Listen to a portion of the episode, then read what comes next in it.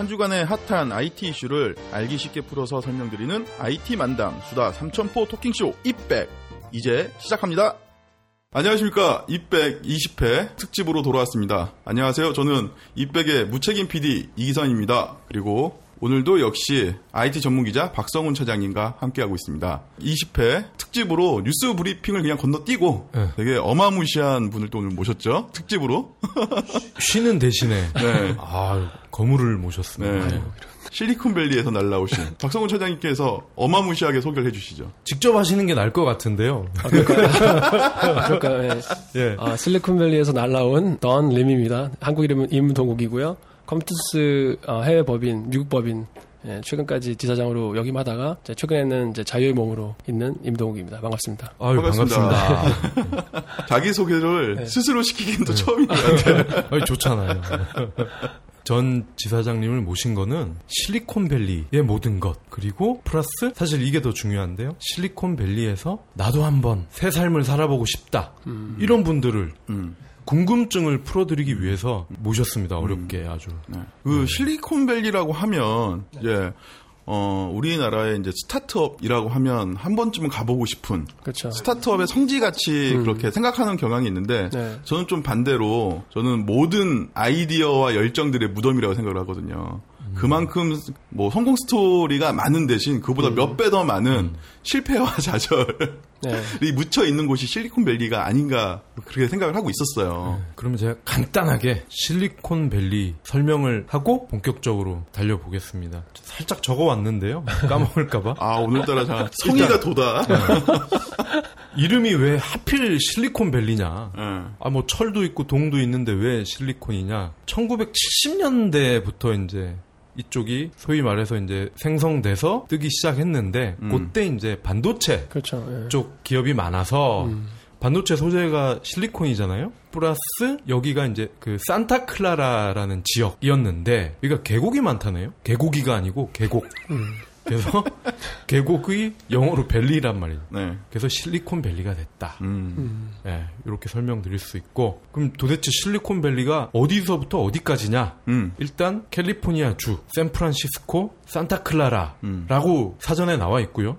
도시로 치면은 펠로알토에서 세너제이까지 이게 길이가 48km에서 너비는 16km 정도 된다고 해요. 음. 그요 사이에 마운틴 뷰가 있고 그렇죠. 아니 그럼 왜 하필 이 지역이냐? 여기가 12월부터 3월을 제외하고 비가 안 온답니다. 비가 안 와서 그러니까 처음 여기 태동을 할 때 반도체나 이런 전자 산업은 습기가 아주 지약이잖아요.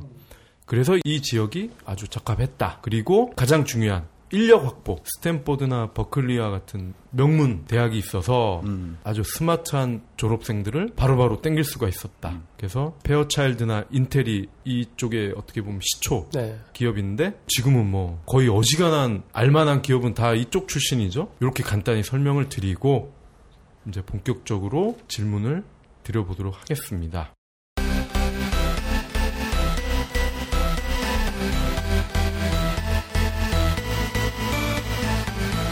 그럼 일단 창업, 스타트업, 벤처 요거를 이제 한국 사람 같은 경우는 특히 니즈가 커요. 왜냐하면 한국은 정말 먹고 살기가 힘들거든요. 네.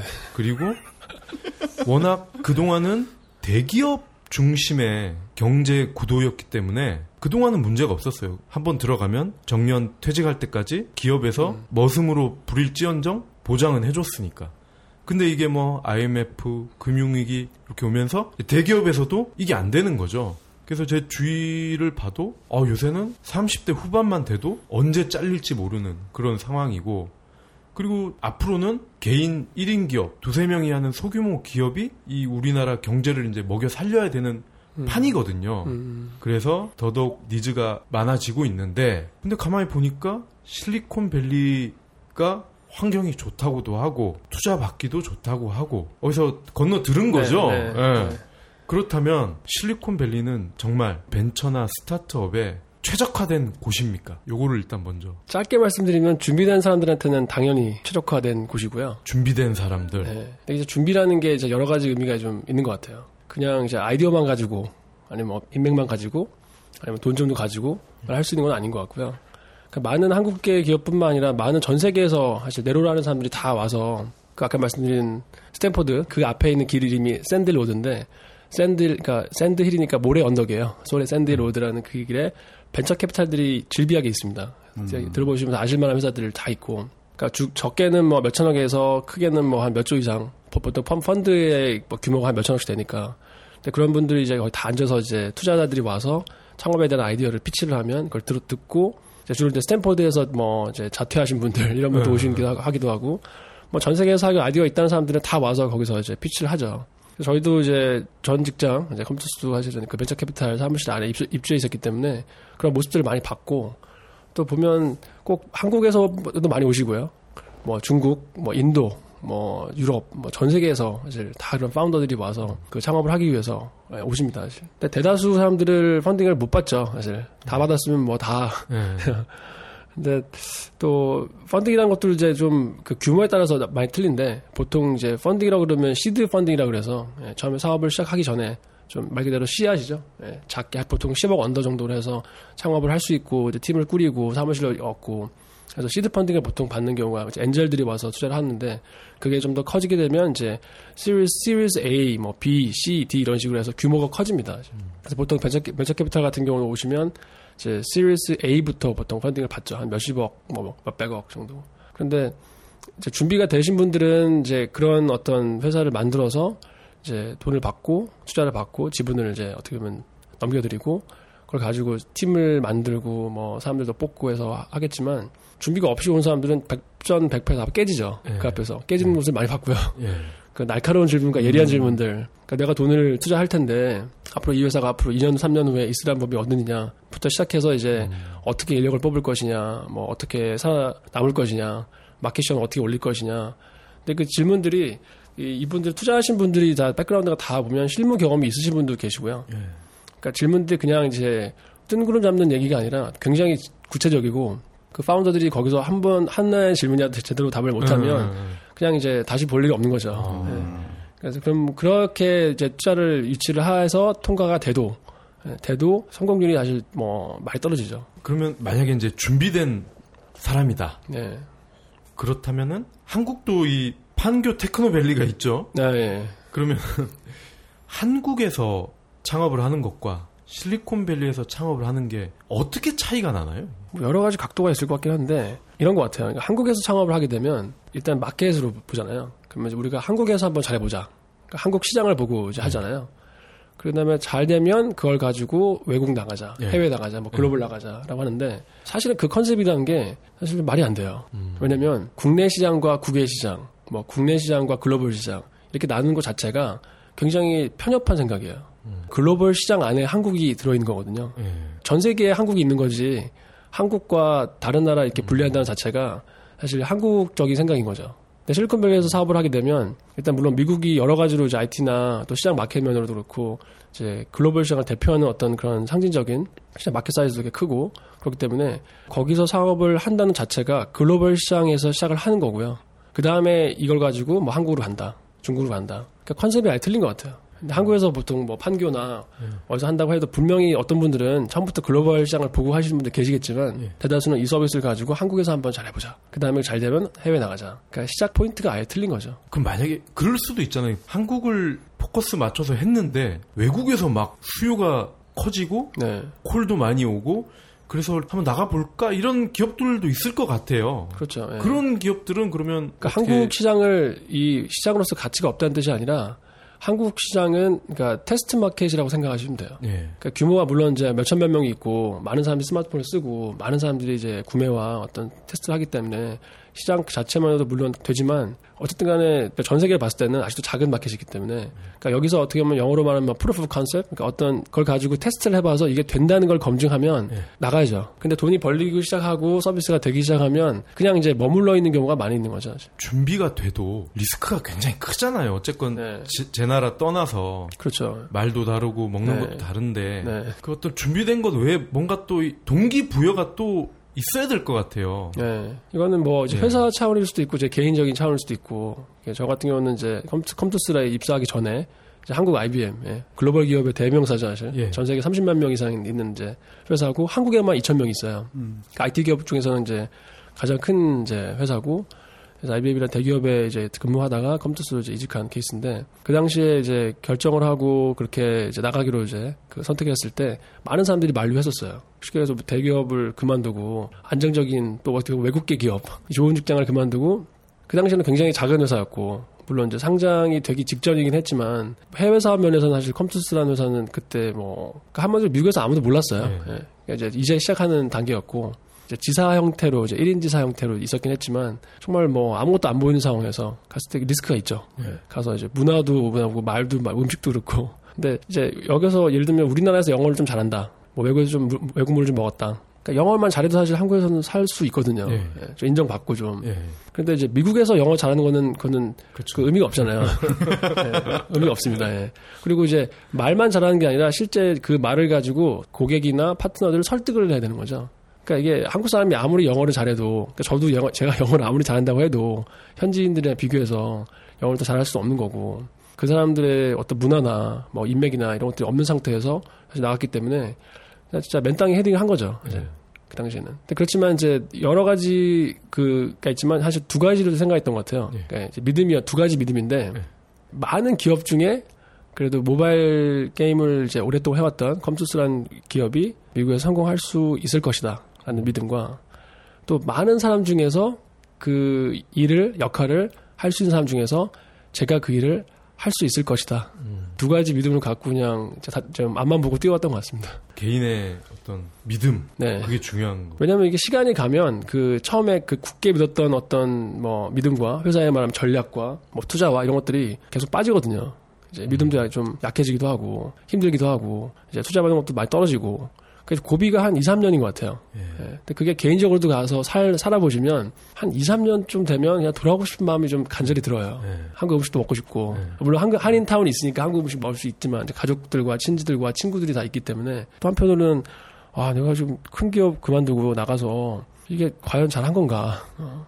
그러니까 제 동기들과 다른 사람들은 더 어떻게 보면 커리어적으로도 더 소위 말하는 스펙 쌓고 올라가고 있는데 하다가 잘 안 되면 결국 망해서 망해서 돌아오게 되면 그냥 시간 낭비하는 게 아닌가 이런 생각이 문득문득 들죠. 그러니까 자신과의 어떤 싸움이었던 것 같고 또 그게 회사 차원에서도 봐도 매년 이제 적자고 매년 돈 까먹고 있는데 이제 매년 이제 팀장 워크숍 같은 데 가서 이제 해외 사업 이렇게 했다 실적 발표하고 내년에 이렇게 하겠습니다. 항상 저는 이제 고개 숙이면서 올해도 돈 까먹었습니다. 올해도 이제 적자였습니다. 내년에 한번 잘해보겠습니다. 근데 그게 한 번이 아니라 이제 한 번, 두 번, 세 번, 네 번 가게 되면 정말 이제 그 두 가지 제 그 믿음 중에서 정말 이, 이 기업이 이 회사가 그걸 할 수 있는 회사인가?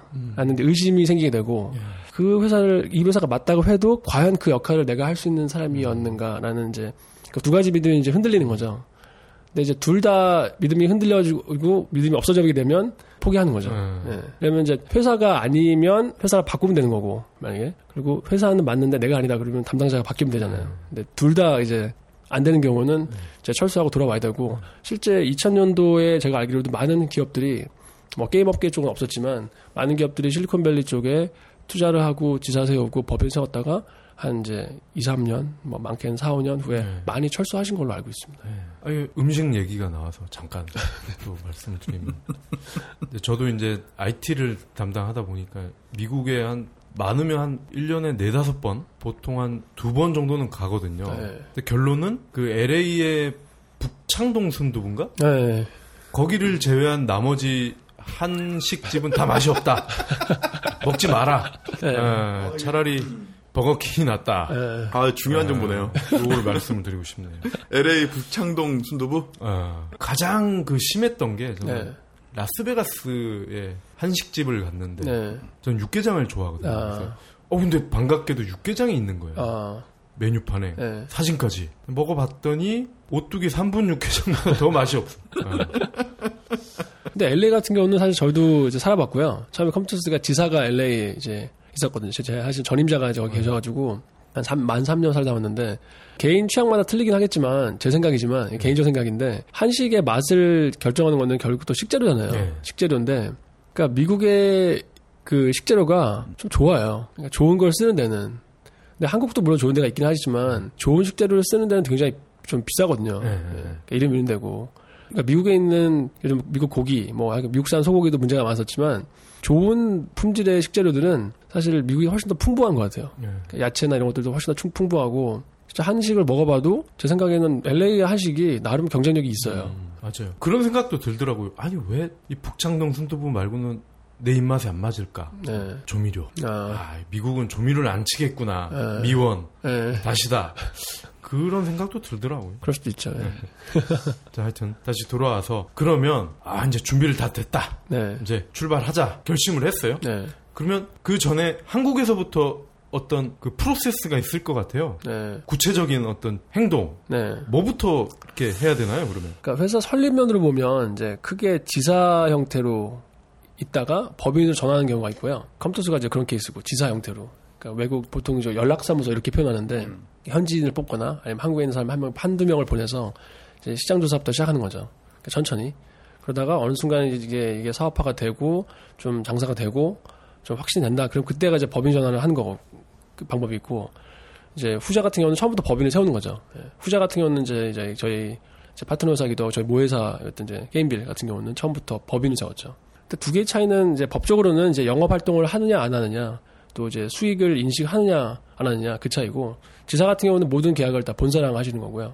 그러니까 조사만 하는 거고 활동만 하는 거지 법적인 어떤 계약이라든지 영업 활동을는 할 수가 없어요. 이제 법인이라는 거는 사실 그걸 할 수 있는 거고. 예. 근데 큰 차이는 없어요, 사실은. 예. 근데 아무래도 법인이라는 걸 세우게 되면 이제 등록이 되는 거고 하나의 이제 법인으로서 활동하게 되기 때문에 담당자나 거기 일하는 직원들 입장에서도 좀 더 책임감도 생기게 되는 것 같고 그리고 하나의 회사로서 이제 인정받는 거니까 그러니까 결국 이제 법인으로 가는 거죠. 법인으로 가는 게 맞죠. 그럼 그 법인 설립을 네. 한국에서도 할 수 있나요? 한국에서 일단은 이제 현지의 뭐 로펌이라든지 예. 아니면 이제 회계사 회계사 사무실이라든지 음. 여러- 뭐 방법이 있는데 그러니까 마찬가지로 한국에서 법인을 세우려면 한국에 등록하는 것처럼 예. 예, 마찬가지로 미국에서 등록하시는데 저희 기억으로는 등록하는데 2주 걸렸어요. 그러니까 어렵지 않습니다. 사실. 직접 할 수도 있나요?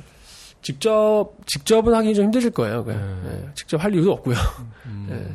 그게 뭐 어때 등록하는 거고 이제 보통 이제 자본금 같은 게 좀 필요하니까 예, 예. 자본금 얼마 정도를 은행에다가 이제 입금을 시켜야 되고 그러니까 어렵지 않습니다. 사실. 예. 간단하게 할 수 있습니다. 계좌 개설하고 이런 거는 미국 시민권이나 네. 이런 게 없는 사람은 어떻게 되나요? 그런 분들도 일단은 이제 그 신분적으로 미국에 사는 사람이 필요한 거죠. 그러니까 예를 들면 관광객이 가가지고 은행 계좌를 오픈할 수 없잖아요. 그러니까 외국인이 와가지고 우리나라에서 은행 계좌 오픈할 수 없는 것처럼 거기에 이제 예를 들면 학생 같은 경우도 비자가 있으면 은행 계좌를 오픈할 수 있거든요. 예, 그러니까 법적으로 거기에 살 수 있는 신분이 보장이 되면 아, 뭐 그러면 비자나 영주권이나 아니면 아예 뭐 시민권자 같은 경우가 있으면 이제 은행을 오픈할 수 있는 거고. 아, 그럼 제일 중요한 게 네. 비행기 타기 전에 광화문 미국 대사관 가서 비자 받는 거네요, 그러면. 그렇죠. 예. 어, 예, 취업 비자- 비자로. 그렇죠. 예. 아. 그렇습니다. 그게 가장 핵심이군요. 그래야 그러면 전화도 그 현지에서 딸 수가 있는 거죠? 근데 한국에서 그걸 또 대행해주는 회사들이 있어요. 네. 예, 어렵지 않고요. 근데 한국 회사는 소위 말하는 브로커들인데, 그런 이제 이민 뭐 취업 비자 예, 브로커들인데, 예, 예. 아무래도 그런 분을 통하게 되면 좀 돈을 많이 내겠죠. 음. 예, 저도 정확히는 모르겠는데, 아 비자부터 등록까지. 다, 예, 예. 어. 근데 그렇게 하지 않아도 이제 현지, 그러니까 회사 입장에서 보면 아무래도 처음에는 미, 국에 사는 사람이 한 명이 이제 회사의 대표가 되고 그분이 모든 행정 처리를 하셔야 하기 때문에 이제 현지인을 한 명 뽑는 게 편하죠, 처음부터는. 그렇지 음. 않으려면 자, 말씀하신 대로 처음부터 예. 비자 신청해야 되고 근데 비자라는 게 신청하면 뭐 하루 만에 나오는 거 아니니까 예. 이제 몇 개월씩 걸리고 음. 그러면 제가 이제 구체적으로 계속 여쭤볼게요. 아, 사무실도 얻어야 되고, 그렇죠. 예. 예. 직원도 뽑아야 되고. 네. 그럼 이거는 그러니까 만약에 내가 1인 스타트업을 거기서 네. 하겠다. 네. 그러면 굉장히 난감할 것 사무실, 미국에서는 이제 소위 말하는 홈오피스를 많이 하고요. 예. 예, 보통 이제 1인 지사를 오픈하는 경우에도 저도 저도 뭐 그렇게 했고 예, 집에서 일합니다 집에서 어.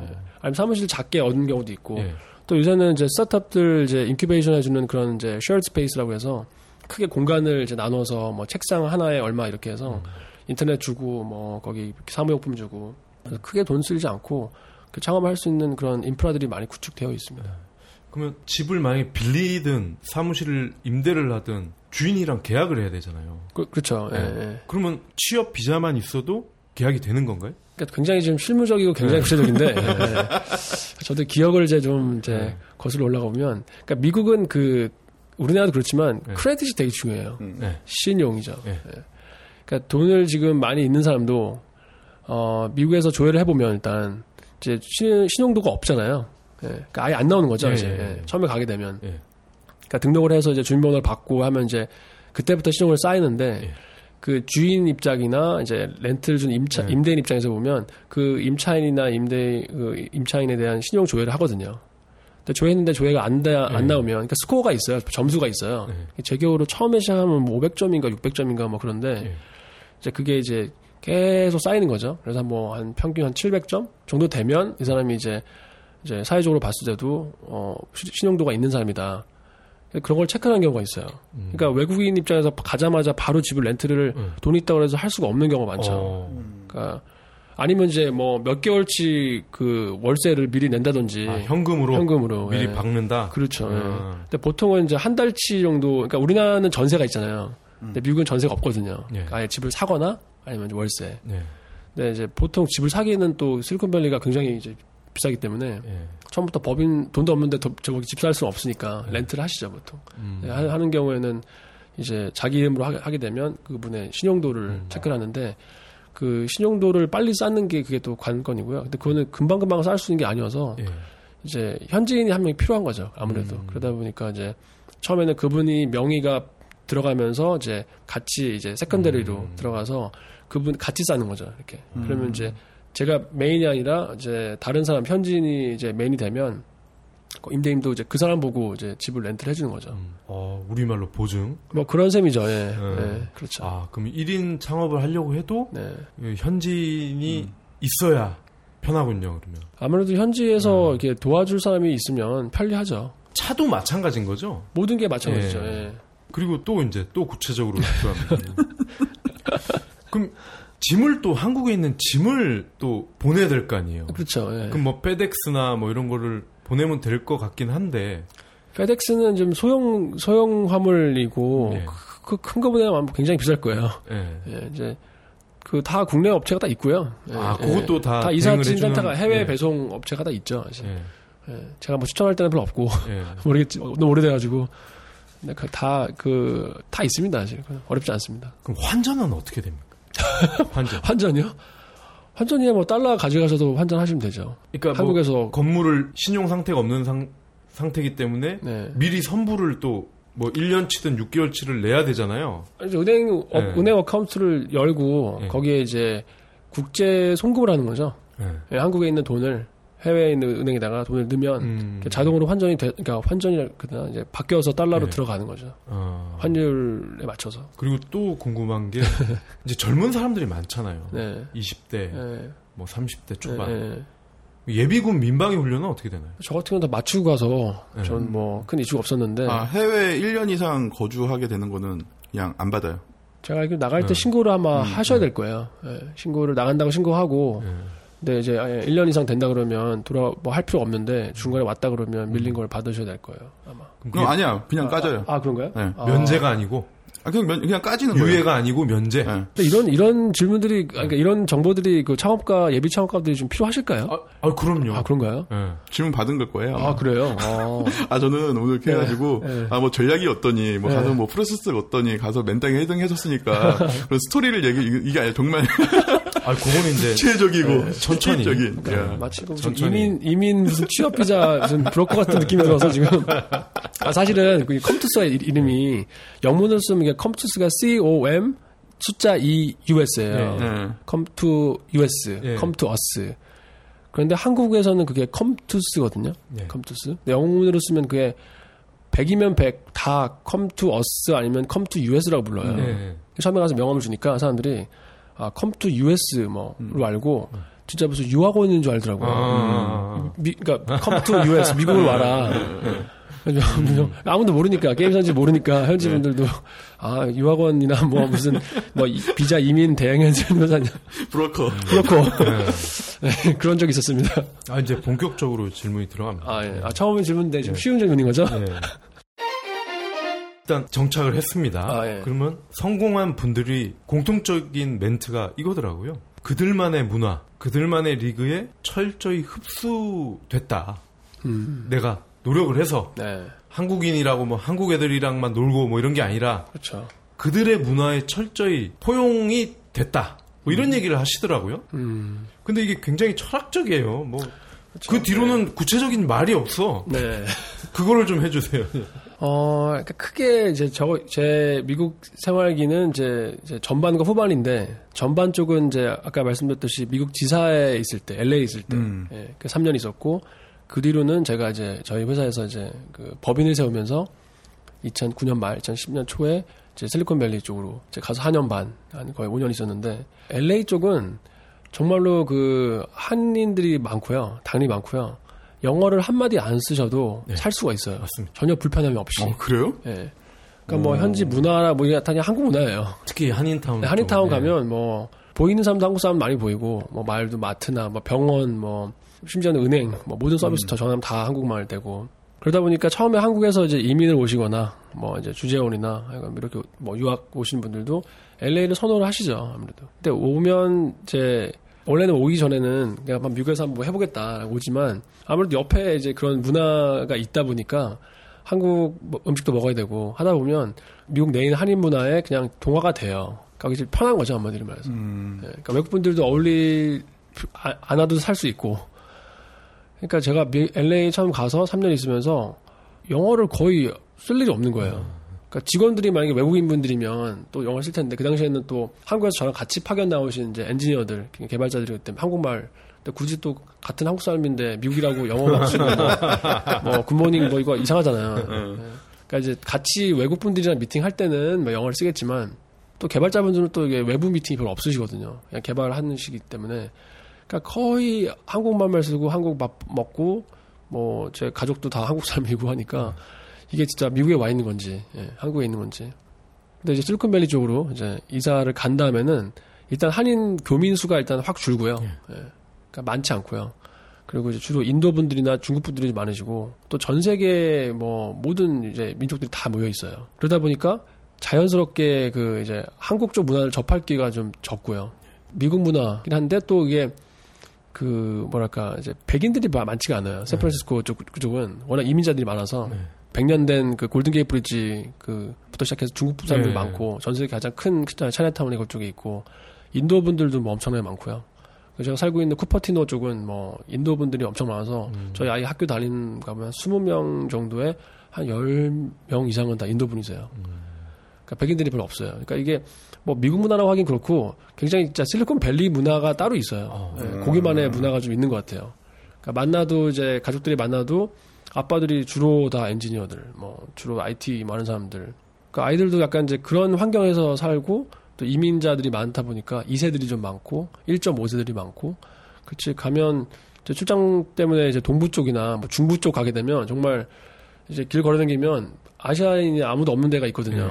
예, 한번 저기 행사가 있어가지고 그때 그 오, 오마하라고요. 예. 오마하라고 오마 스테이크 유명한 데가 있어요. 네브라스카 중부에 있는데 거기에 이제 저희 그때 게임 홈런 배틀 그 홍보 때문에 그 우리나라 치면 대학 야구 연맹 예, 그 대학 야구 최종 이제 파이널이 있어서 거기 한번 갔었는데 백인 동네예요 백인. 음. 근데 걸어 다니는데 제가 굉장히 이제 좀 기분 이상한 거 있잖아요. 이- 있을 때가 있으면 안될 아, 거인데 있는 것 같은.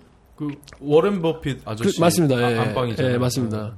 그 거의 뭐 100%다 뭐 백인 사회인데 백인들인데 저만 아시아인 어. 예, 이런 분위기인데 그러니까 샌프란시스코나 뭐 이 실리콘밸리 쪽은 그런 거에 대한 오히려 백인들이 좀 소수예요. 음. 오히려. 아까 뭐 말- 말이 좀 이제 길어진 것 같은데 LA 쪽은 한국 문화고 예, 실리콘밸리 쪽은 한국 문화가 아닌 거죠. 그러니까 그 적응할 수밖에 없는 거죠. 그 환경이. 중국과 인도 문화에 가깝 겠네요, 그러면. 근데 그분들도 이제 1세대들은 이제 그런 부분이 있지만, 그러니까 물론 나이 드신 분들은 이- 이거 인도 뭐죠? 사롱이라고 그러나? 사, 이렇게 치마 같은 거 있잖아요. 네. 예. 여자분들은 그렇게 하고 사리, 아, 사리라고 하죠. 사리라고 입고 다니고, 아직도 전통 막 점찍 당기고, 음. 그런 할머니들이 계세요. 이제 주로 이제 1세대 분들이나 그 부모님들이 아마 오신 것 같은데, 근데 이제 20, 30대 분들은 거의 다 이제 다 여기 와서 태어난 거죠. 미국 와서. 그런 분들은 얼굴만 아시아인이고 얼굴만 인도 분이고 그 전화 통화하거나 사실 이제 같이 회의를 해 보면 그냥 미국 사람이에요. 예, 시민권 자고 물론. 그러니까 그 독특한 좀 그 1.5세, 2세만의 그 문화들이 좀 있어요. 예, 굉장히 에너지가 넘치고 또 나름 이제 그 나라에서 이제 1세대 아버지 세대가 거기까지 올 정도면 그러니까 공부를 잘해서 이제 뭐 유학생 와서 박사하고 이런 경우나 아니 뭐 사업을 하거나 사실 이제 인도나 중국에서 실리콘밸리까지 올 정도면 사실 그 나라에서는 정말 뭐 0.1% 0.001% 드는 그런 분들이 오시는 거죠. 실제 만나보면 이제 인도 분들도 보면 뭐 이제 본국 갔다 왔다 인도 갔다 왔다 가면 뭐 차밭 이런 게 있고 차밭이 우리도 치면 뭐 차밭이 아니라 이제 끝이 없는 뭐 어. 이런 이제 큰 대 뭐 이제 땅을 가지고 계신 분들 그런 집안들 또 중국 사람도 마찬가지로 다 굉장히 이제 뭐 집안도 빵빵하고 다들 공부도 많이 하시고 이런 분들의 자녀들이 많이 좀 제 사업을 하고 있고 그 업계에 있고 예, 그렇습니다. 그러면 결국 그 이 뭐 문화의 동화가 되라 이거는 그런 다양한 인종과 민족들과 잘 어울려야 된다 뭐 이런 얘기인 거죠? 그렇죠. 근데 어떤 하나, 그러니까 그 많은 인종들이 모였기 때문에 특히 그쪽은, 그러니까 뭐 어떤 민족에 우세한 게 없어요. 예. 그러니까 뭐 백인이 우세고 뭐 흑인이 이렇- 이렇지 않고 다 고만고만한 대부분 다 이제 이민 세대가 많기 때문에 오히려 이제 뭐랄까요 이제 한국인으로 사는 거에 대해서도 그냥 인정해 주는 거예요. 그냥. 예. 음. 그러니까 우리 동네인데 한국인이 왔다 이런 게 아니라 그냥 뭐 올 일이 있으니까 왔겠지 하는 거고 굉장히 프리하고 오픈돼 있고 어 그러니까 한국 LA에서 한국 사람 만나면 그냥 이제 한국 관련된 일을 하겠지라고 생각할 수 있잖아요. 네. 근데 실리콘밸리에서 한국 사람 만나면 보통 생각은 이제 아 엔지니어로 오셨겠지, 뭐 주재원으로 왔겠지 이런 경우가 많죠. 그러면은 이제 본격적으로 이제 창업을 해서 실리콘밸리에서 자리를 잡고 일을 하기 시작합니다. 네. 그러면 만약에 뭐 프로그램을 만들거나 소프트웨어를 만들거나 이런 분이라고 하면 거기서 만드나 한국에서 만드나 만드는 건 비슷할 것 같은데 그렇죠. 실리콘밸리만의 뭔가가 있나 기운이 있나요? 어, 근데 많은 기업들이 1인 기업이 아니라 이제 좀 더 규모가 큰 네. 기업들은 주로 샌프란시스코의 개발팀까지 운영하는 경우는 좀 어려워요. 이유가 뭐냐면 이제 인건비 경쟁이 이제 비쌉니다. 그러니까 좋은 엔지니어들을 이제 뽑아오거나 채용을 하기 위해서는 이제 어떻게 보면 구글, 뭐 애플, 마이크로소프트 이런 이제 기라성 같은 회사들과 경쟁을 해야 되는 거예요.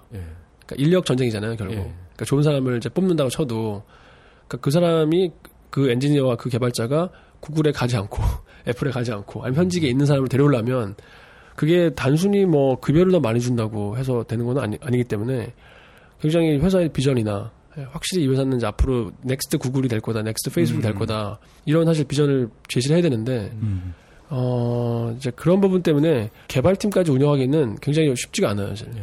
그래서 이제 한국의 많은 기업들 저희도 포함해서 일단 이제 BD, 그러니까 business development, 사업 개발, 뭐 홍보, 마케팅 음. 그런 위주로 운영하고, 운영하고 개발팀은 한국에서 음. 하고 또 많은 또 외국의 기업들도 보면 그뭐 인도 애들도 보면 인도에서 개발팀을 운영하면서 거기는 이제 비즈니스와 이제 뭐 홍보나 마케팅하는 소수의 이제 정예 부대만 거기서 움직이는 경우가 있죠. 근데 그렇지 않은 경우도 있어요. 예. 근데 뭐 주로 처음에 시작하는 입장에서 보면 처음부터 개발 팀을 뽑는다 그러면 사실 개발 팀이라고는 한 명이 아니잖아요. 몇 명이잖아요. 그러면 그 사람들 급여도 감당하기 쉽지 않은 거고 그 사람을 뽑아올 데가 없어요. 근데 아니면 영어 한마디 못하는 한국 분을 데려가가지고 거기 앉혀놓았다고 해서 그게 사실 뭐 쉽지 않은 거고. 작은 벤처나 스타트업은 거기 가서 딱히 어떤 생산적인 일을 하기는 쉽지 않겠네요, 그러면. 아까 말씀드렸는데 그 이제 준비가 된 분들은 이런 거죠. 이제 가서 시작하는 게 아닌 거죠. 예. 이제 가서 시작 뭐 오늘부터 이제 음. 뭐 우리 뭐 할까 이런 이런 게 아닌 거죠. 예. 뭐 할지는 다 정해진 거고 개발이다 그러면 이제 개발이 어느 정도는 막바지 온 거고 가서 이제 저희가 투자를 받을 때도 이런 이런 게 있어요. 뭐 이런 게 컨셉만 가지고는 투자를 받을 수가 없거든요. 그러니까 데모 버전이라든지 예. 뭔가 워킹하는 빌드를 보여줘야지만 음. 그러니까 보여 되는 게 봐야지만 그 사람들도 이제 투자를 하는 거지. 그러니까 투자가 가장 마지막인 거죠 어떻게 보면. 네. 아. 처음부터 투자 받아 그 돈 가지고 한번 해볼게요 이러면 아무도 투자를 못 받죠. 그 말씀을 들으니까 그러니까 저는 이제 실리콘밸리 하면 거기서 이제 스타트업의 A부터 Z까지 다 그러니까. 이어지는 그런 걸로 생각했는데 그런 게 아니라 그냥 비즈니스를 창출해낸다거나 아니면 펀딩을 받아온다거나 그런 식으로 미국 시장에서의 뭔가 회사를 키워나갈 수 있는 뭐 제2의 도약점으로 이제 생각을 하면 될 것 같아요. 그 창업가들을 보면, 그러니까 물론 이제 아주 천재 같은 분들은 이제 뭐 대학 재학 중에 음. 뭐 자퇴해가지고 하는 경우도 있고, 뭐 개발자분들은.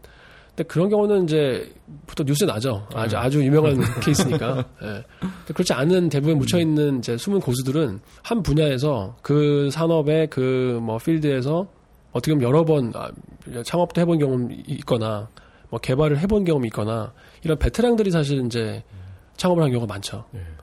근데 그냥 이제 뭐 대학교에서 쉽게 말해서 뭐 만나다 가지고 뭐 이렇게 맥주 마시다가 야 좋은 아이디어 있는데 한번 해보자. 이렇게 되는 경우는 이제 있긴 있어요. 근데 굉장히 이제 신문에 나는 얘기고, 음. 예.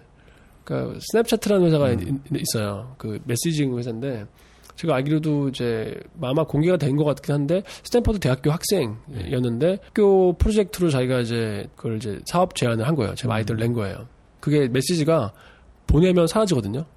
제가 영상을 보내면 음. 읽으면 메시지가 없어져 버리는 거예요. 아, 본 것 같아요. 예, 네. 그게 이제 우리나라에서 비싼 서비스로 알고 있는 거 알고 있는데 그게 이제 뭐 페이스북에서 뭐 1조인가 2조인가 준다고 했는데도 인수 제의를 거절한 이제 회사인데 음. 거긴 LA 있습니다 일단 거기 LA 쪽에 있는데 저 그런 경우는 이제 세간의 화제를 일으키면서 저 와, 학생 때부터 시작한 이제 아이디어만 가지고 했던 건데 이게 이렇게 됐다. 근데 드물죠 그런 경우는. 네. 그러니까 저희가 이제 왜 A부터 Z까지를 생각을 했냐면 그 실리콘밸리에 성공한 그 핫한 아이콘들이 있잖아요. 네. 그런 사람들을 찾아보면 스탠포드라든지 뭐 유명한 대학교를 다니면서 그만둔 사람들도 있고 네. 아니면 학교 다니면서 비즈니스를 이렇게 나가면은 뭐 거기 이제 교수님들이 네. 뭐 투자자들도 이제 찾아주고 네. 뭐 이런 매칭 서비스도 있고 뭐 이런 여러 가지 시스템들을 보니까 음. 대부분의 사람들은 A to Z가 다 된다라고 이제 생각하시는 분들도 계실 거지만 네. 결국은 그건 이제 미국인 이야기인 거고 거기 원정 경기를 가는 사람 입장에서는 다르다는 거죠. 그렇죠. 음. 그냥, 그냥 상식적으로 생각하시면 될 것 같아요. 이게 그냥 처음부터 아무런 이제 준비 없이 그냥 가면 거기서부터 음. 누가 맞춤 서비스를 해줄 거라고 생각하면 안, 안 되고요. 아이디어 하나 달랑 들고 가서는 아무것도 안 된다. 안 되죠. 예. 그럼 아이디어는 사실 많거든요. 음. 근데 그거를 이제 실행할 수 있느냐 없느냐, 음. 결과를 낼 수 있느냐 없느냐, 그게 사실은 이제 키죠. 그리고 이게 사실 좀 중요한 건데 우리나라에서는 이제 네. 창업을 이렇게 하면 한번 말아먹었다. 재기가 사실상 불가능하거든요. 네. 근데 알려져 있기로는 실리콘밸리는 실패는 성공의 씨앗이다. 그러니까 그래서 뭐 실리콘밸리에서는 마음껏 창업하고 망, 망해도 또 재기하고 음. 뭐 이렇게 이렇게 해도 결국엔 성공할 수 있다. 뭐 이런 얘기가 있는데 그게 사실인가요? 뭐 실제 그런 경우가 많이 있었고요. 네. 제가 저희랑 같이 일했던 회사 중에서도 같이 한참 이제 파트너로 일하고 있었는데, 아, 그러니까 다음날 갑자기 그 CEO한테 전화가 왔어요 저한테. 어떤 뭐 갑자기 미안하게 됐다. 어제 우리가 이사회를 했는데 어, 사업을 오늘부로 우리가 이제 접었다. 어, 이런 경우가 있었어요. 네. 그래서 그분은 이제 성함이 폴이라는 분이었는데 한국계 미국인이셨는데 어뭐 사업 그러니까 한마디로 사업이 망한 거죠. 예, 망했는데 지금 또잘 계시고요. 네. 예, 그러고 나서 좀 쉬다가 또, 자, 또 다른 창업을 또 하시더라고요. 음. 예, 그러니까 그게 이제 그 회사가 망한 거지 네. 개인이 망한 건 아- 사실 아, 아니거든요. 아, 그럼 그런 그러니까- 속설이 있군요. 예, 회사의 자본금이 다 없어지고 회사에서 더 이상 급여를 줄 수 없고 회사에서 이제 이사해서 봤을 때 더, 더 이상 이제 뭐 할 수가 없으니까 비전이 없으니까 이제 셧다운을 한 거지.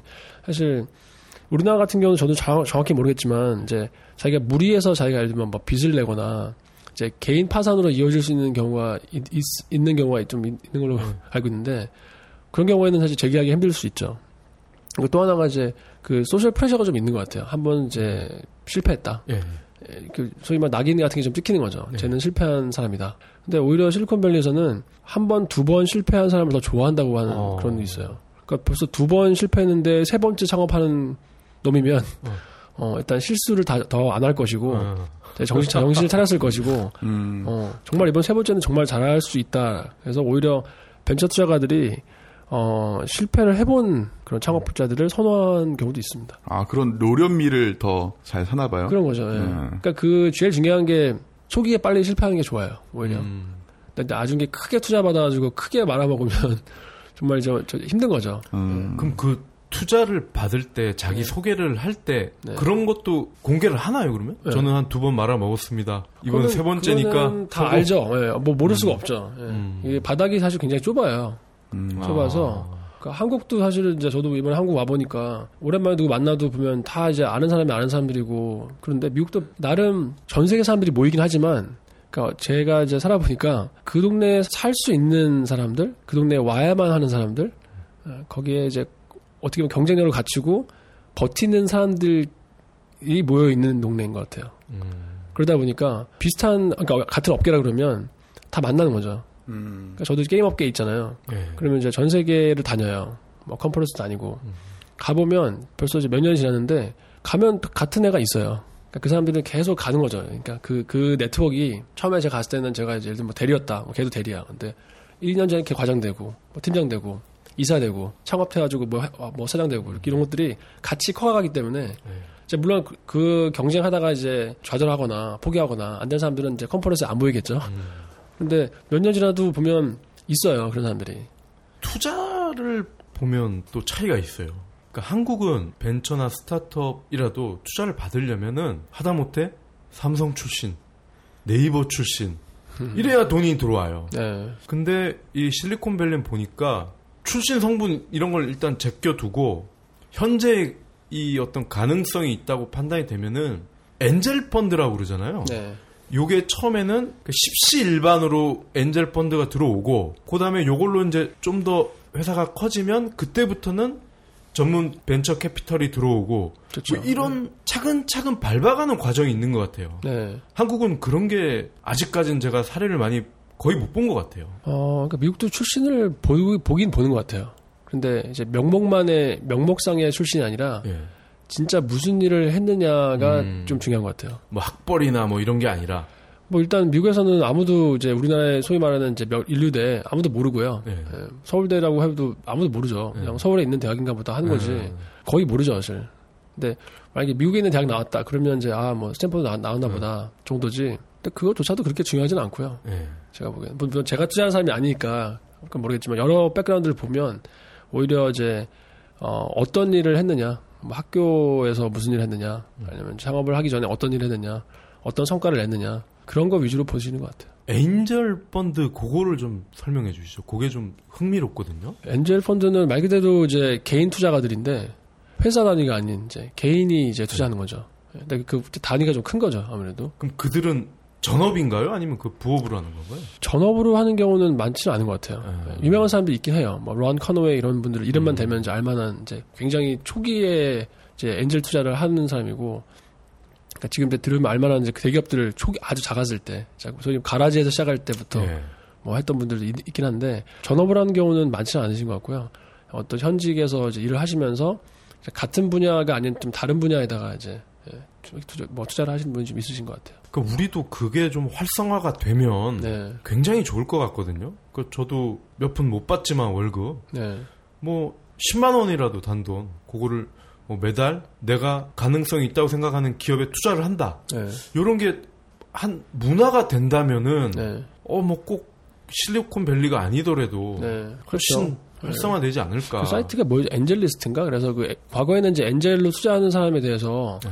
사실 이제 알 수도 없고 뭐 알 필요도 없고 네. 그랬는데 지금 그게 이제 공개가 되어 있는 사이트가 있어요. 아마 네. 한국에서 방송도 된 걸로 알고 있는데 그러니까 이 회사를 딱 조회해 보면 엔젤로 등록된 사람을 이제 거기 조회해 보면 네. 이 사람이 어느 회사에 투자했는지가 쫙 나오는 거예요. 음. 근데 과거에는 이제 이 회사다 그러면 뭐 누군가 했겠지만 누가 했는지 알 수 없잖아요. 예. 근데 그것조차도 공개가 돼 있고 오픈돼 있더라고요. 예, 그런 음. 거를 창업을 하는 회사가 있는데 그러고 보면 굉장히 이제 정보의 어떤 그 흐름이나 그 질 이런 것들이 좀 되게 투명한 것 같아요. 이렇게 막 아는 사람끼리 이렇게 몰래 하거나 뭐 네. 음. 이렇게 영어로 말하면 under the table 조용히 이런, 이런 게 deal하고 이런 게 아니라 오픈돼 있는 것 같아요. 오픈. 예. 나는 리스크를 갖고 음. 이 회사에다가 뭐 예를 들면 10만 불을 내가 투자했다라는 음. 걸 공개를 하는 거죠. 아니 그 박근혜 대통령이 맨날 뭐 창조 경제, 상생 경제 얘기를 하는데 그런 개인의 엔젤 자금을 연말에 정산을 해준다든가 이런 게 오히려 말로만 뭐 그럴 게 아니라 이런 게 오히려 나- 낫지 않을까. 아니면 뭐 그런 개인 투자자들도 우리나라에서는 땅에 투자를 한다거나 그러니까. 아니면 주식을 하는데 이런 식으로 벤처에 투자를 하는 문화를 만드는 것도 어. 예, 재밌을 것 같아요. 그리고 또 보니까 캘리포니아 주에는 코드 16600이란 법이 있더라고요. 뭐 그게 뭔가요? 예, 이게 뭐지?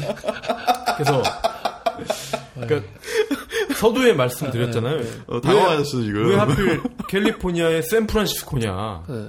그래서 뭐 날씨 뭐 인재 영입 이런 걸 말씀을 드렸는데 여기 보니까 이런 법이 있어요. 코드 16600. 그래서 뭐냐면 개인의 취업, 거래를 방해하는 모든 계약은 무효다.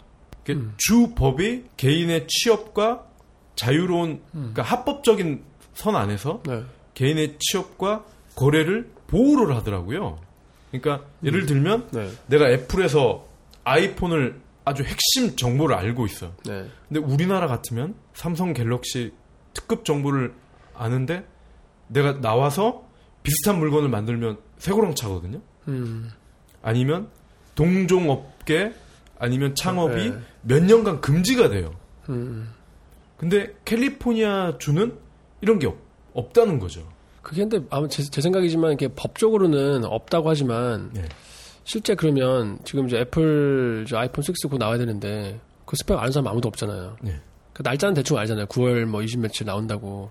다 이제 추측을 하고 뭐 부품 조회 보면 이제 뭐 화면 커질 것이다라고 하지만 아무도 사실 모르는데 네. 애플의 그 수만 명 되는 직원이 물론 다 알지 아- 않겠지만 매년 아니 매번 그 신제품이 나올 때도 아무도 그 스펙을 모르거든요. 네.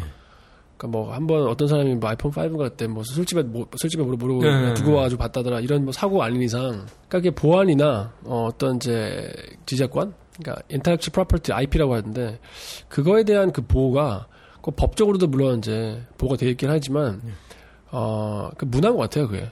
그러니까 작은 기업들을 보면 이제 어떤 아이디어로 해서 창업했는데 대기업 입장에서는 그걸 따라 할 수 있거든요. 네. 근데 미국에서는 그렇지 않고 그 팀을 인수하거든요. 음. 그냥 인정해주고. 그리고 반대로 생각하면 잘 될 것 같으면 거기 있는 사람이 나와서 또 할 수도 있잖아요. 그렇게 하지 않은 것 같아요. 음. 예, 그 오리지널한 아이디어와 어떤 그게 꼭 뭐 패턴트나 어떤 뭐 어떤 법적으로 보호가 되지 않더라도 그러니까 자존심이라고 해야 되나? 아니면 그 실리콘밸리에서 어떻게 보면 내가 이제 뭐 한 번 하고 치고 빠지고 이런 사람 아닌 이상 그 안에서 레피테이션 평판이 있기 때문에 그렇게 한 번 했다. 나는 뭐 이제 좋은 아이디어가 있어서 했는데 이거 가지고 뭐 다른 이제 뭐 경쟁사에 가가지고 뭐 그런 사람 있을 수 있겠죠. 네. 그렇지만 올해는 못 가실 것 같고요. 제가 보기에는. 그리고 그 실리콘밸리에서 소문이 그렇게 나면 아마 그분은 취업하기 힘드실 거예요. 네. 굉장히 그러니까 많은 분들이 오시지만 굉장히 좁아요. 음. 그 reputation, 그 평판, 또 크레딧. 그러니까 미국에서의 credit은 굉장히 중요한 것 같아요. 한번 그걸 잃, 잃게 되면 다시 회복하기가 굉장히 어렵고 네.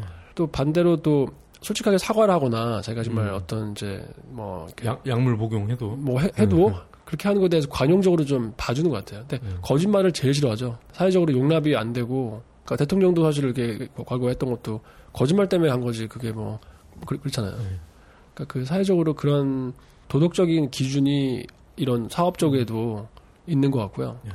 아 그런 뭐 그런 거를 이제 자기 개인적인 어떤 이득이나 어떤 기회를 삼고 하시는 분도 있을 수 있겠지만 올해는 못 가실 것 같아요.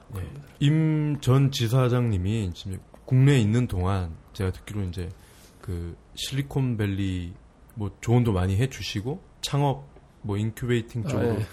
컨설턴트 역할을 하신 걸로 알고 있는데 그러면 이런 업종을 다루고 있다. 그러면 아 그거는 실리콘밸리 진출하면 잘 될 것 같다. 반면에 네. 요런 거를 지금 올인을 하고 있는 사람이 있다. 네. 그러면 자제해라. 네. 이런 거 좀 뭐 예를 들어 뭐 실리콘밸리에서 너나 나나 다 하고 있는 것들 뭐 이런 것들도 있을 것 같아요. 어, 될거 안 될 거. 예.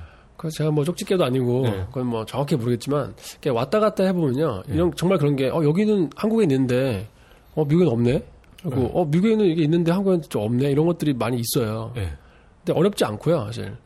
그러니까 예를 들면 차 요즘에 고급 차들 타면 그 블랙박스라고 하나요? 예, 예. 게 있잖아요. 그 블랙박스가 요새는 이제 과거에는 이제 고급 차들 또 뭐 보험도 아마 그걸 사게 되면 보험비를 할인해주고 하는 네. 걸 알고 있는데 미국은 없어요 그게 블랙박스 없어요? 없어요. 예. 갑시다. 왜, 왜 없지? 그러니까 없어요 그게. 어 갑시다 이제 갑시다. 어 이제 여러 가지 있지만 미국 사람들은 이제 프라이버시에 음. 대해서 좀 민감하거든요. 그거를 이제 카메라 어떻게 보면 자기의 프라이버시 차 안에 있는 일을 찍기 때문에 그게 좀 불안할 수 있고 네. 정서적으로 봤을 때 뭔가 자기를 찍힌다는 게 어, 그래서 아마 안 될 수도 있을 수도 있고요. 근데 반대로 말하면 한국이 빠른 거예요. 예. 근데 그게 이제 어차피 그게 뭐 커넥트 해가지고 어디로 또 서버에다 올리거나 공개되는 게 아니잖아요. 뭐 페이스북에 올리는 게 아니잖아요.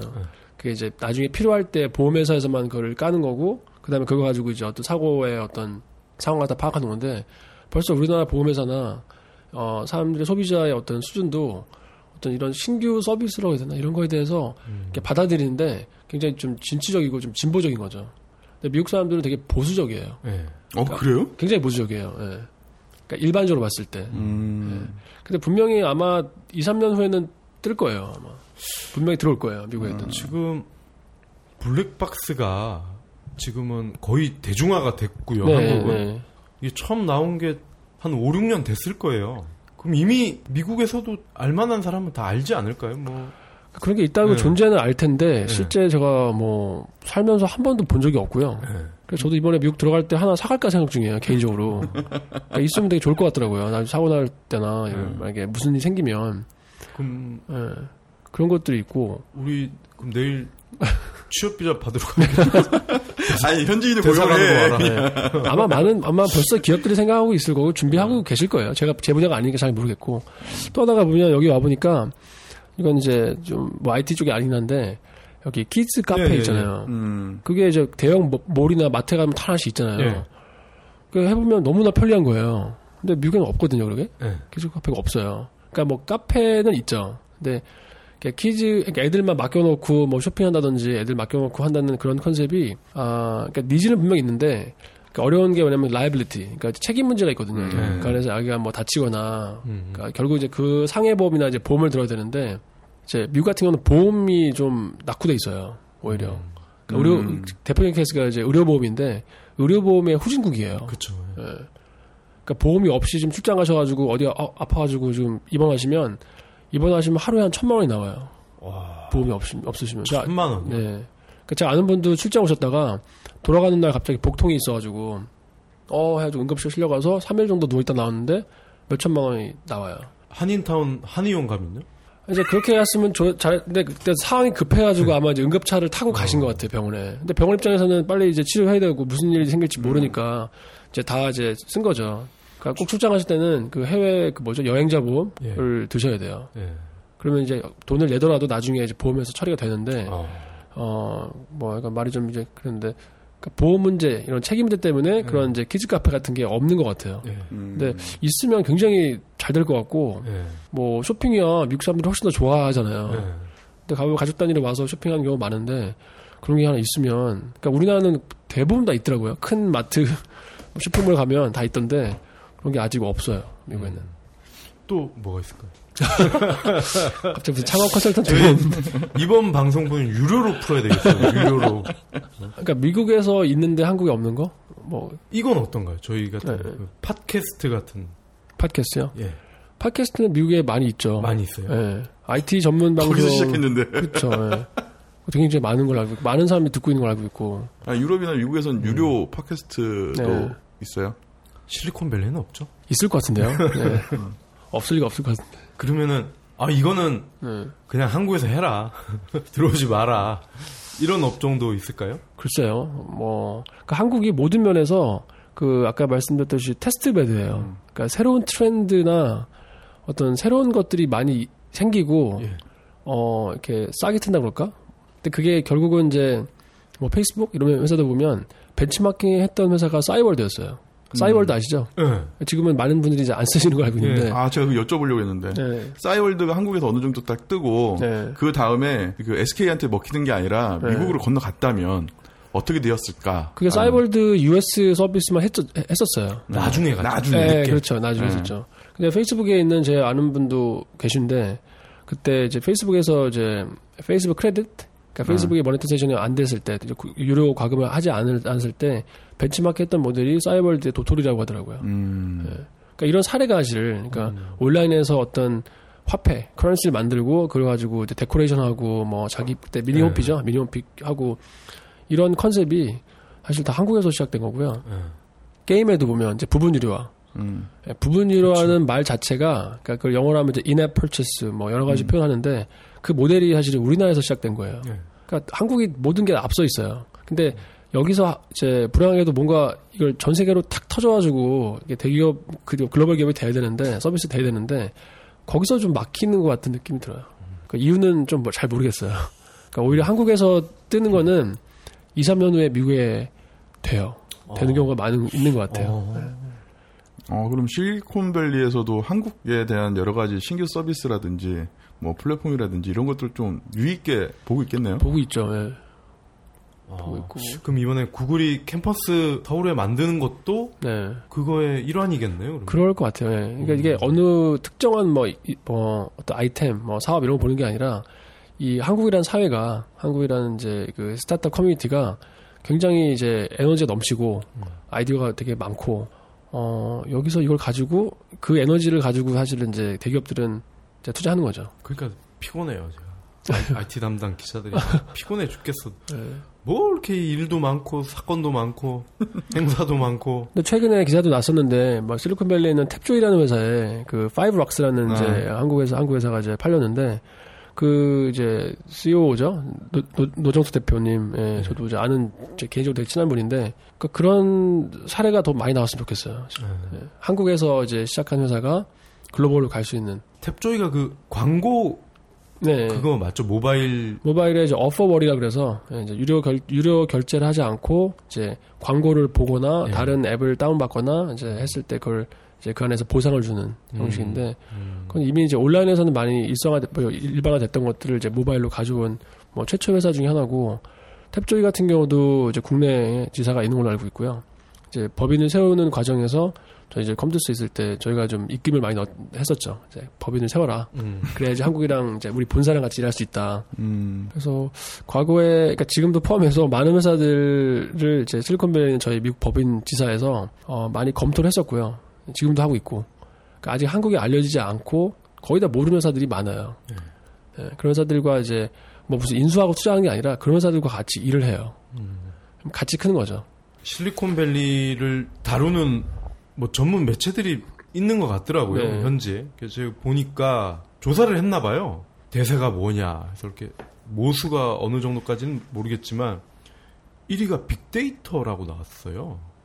실리콘밸리의 대세는 빅데이터다. 네. 이거는 그러면 어떻게 우리가 받아들여야 되는 건가요? 어, 일단 뭐 제 분야는 일단 아니고요. 저희는 네. 이제 게임 쪽이니까. 그런데 어 뭐랄까 키워드는 항상 존재했었거든요. 예. 근데 그게 이제 기술적으로 말하면 빅데이터고 뭐 클라우드 서비스고 그러니까 요새는 게임 쪽도 다 이제 온라인 게임이잖아요. 모바일도 다 이제 온라인 게임으로 다 갔기 때문에 그 어딘가는 이제 뭐랄까 이제 서버를 호스팅하는 데가 있고 그다음에 게임에서 나오는 정보가 굉장히 많아요. 예. 그냥 들어와서 로그인하고 한 정도 아니라 로그인하고 거기서 뭐 누굴 만나서 어떤 대화를 하고부터 시- 구매를 하고 어디서 스테이지에서 나갔고 이런 데이터를 다 모으거든요. 네. 그래서 요새는 이제 데이터 싸움이에요. 게임 쪽도. 그래서 데이터 유저 데이터 가지고 분석을 하고 거기서 이제 유의미한 이제 데이터 어떤 정보를 추출하고 그걸 가지고 이제 어떻게 더 좋은 게임들 업데이트를 하는 거죠. 만드는 만들어 하는데 그러니까 빅데이터라고 하면 이제 뭐 저도 사실 그쪽 분야가 아니기 때문에 뭐라고 말씀드릴 수 없지만 게임 쪽 뭐 모든 서비스가 이제는 정보와 싸- 싸움이기 때문에 어 자기 유저에 대한 정보를 모르고는 서비스를 할 수가 없어요. 예. 예. 과거에는 게임 만들어서 다운로드하면 끝 있잖아요. 이제는 서비스 하는 런칭하는 날이 시작이에요. 그때부터 이제 시작이에요. 음, 그러니까 이제 미국에서 성공적으로 런칭하는 게임 중에서 골프스타라는 이제 골프 게임이 있는데 지금 이제 거의 2년 돼가는데 아직도 서비스를 잘 하고 있어요. 음. 데이터 계속 분석하고 보고 거기 맞게끔 업데이트를 하고 예, 이벤트 하고 요즘 그거 잘 나가던데요? 그 낚시하는 거? 아, 에이스피싱이라는 게임이 잘 되고 있고요. 예. 또 뭐 서머너즈 워라는 게임도 잘 되고 있고. 근데 초, 최초부터 다 기획을 이제 글로벌 시장을 타겟으로 하고 만든 게임이고 어, 그렇습니다. 아 저는 이제 크리티카가 미국에서 뜰 것 같아요.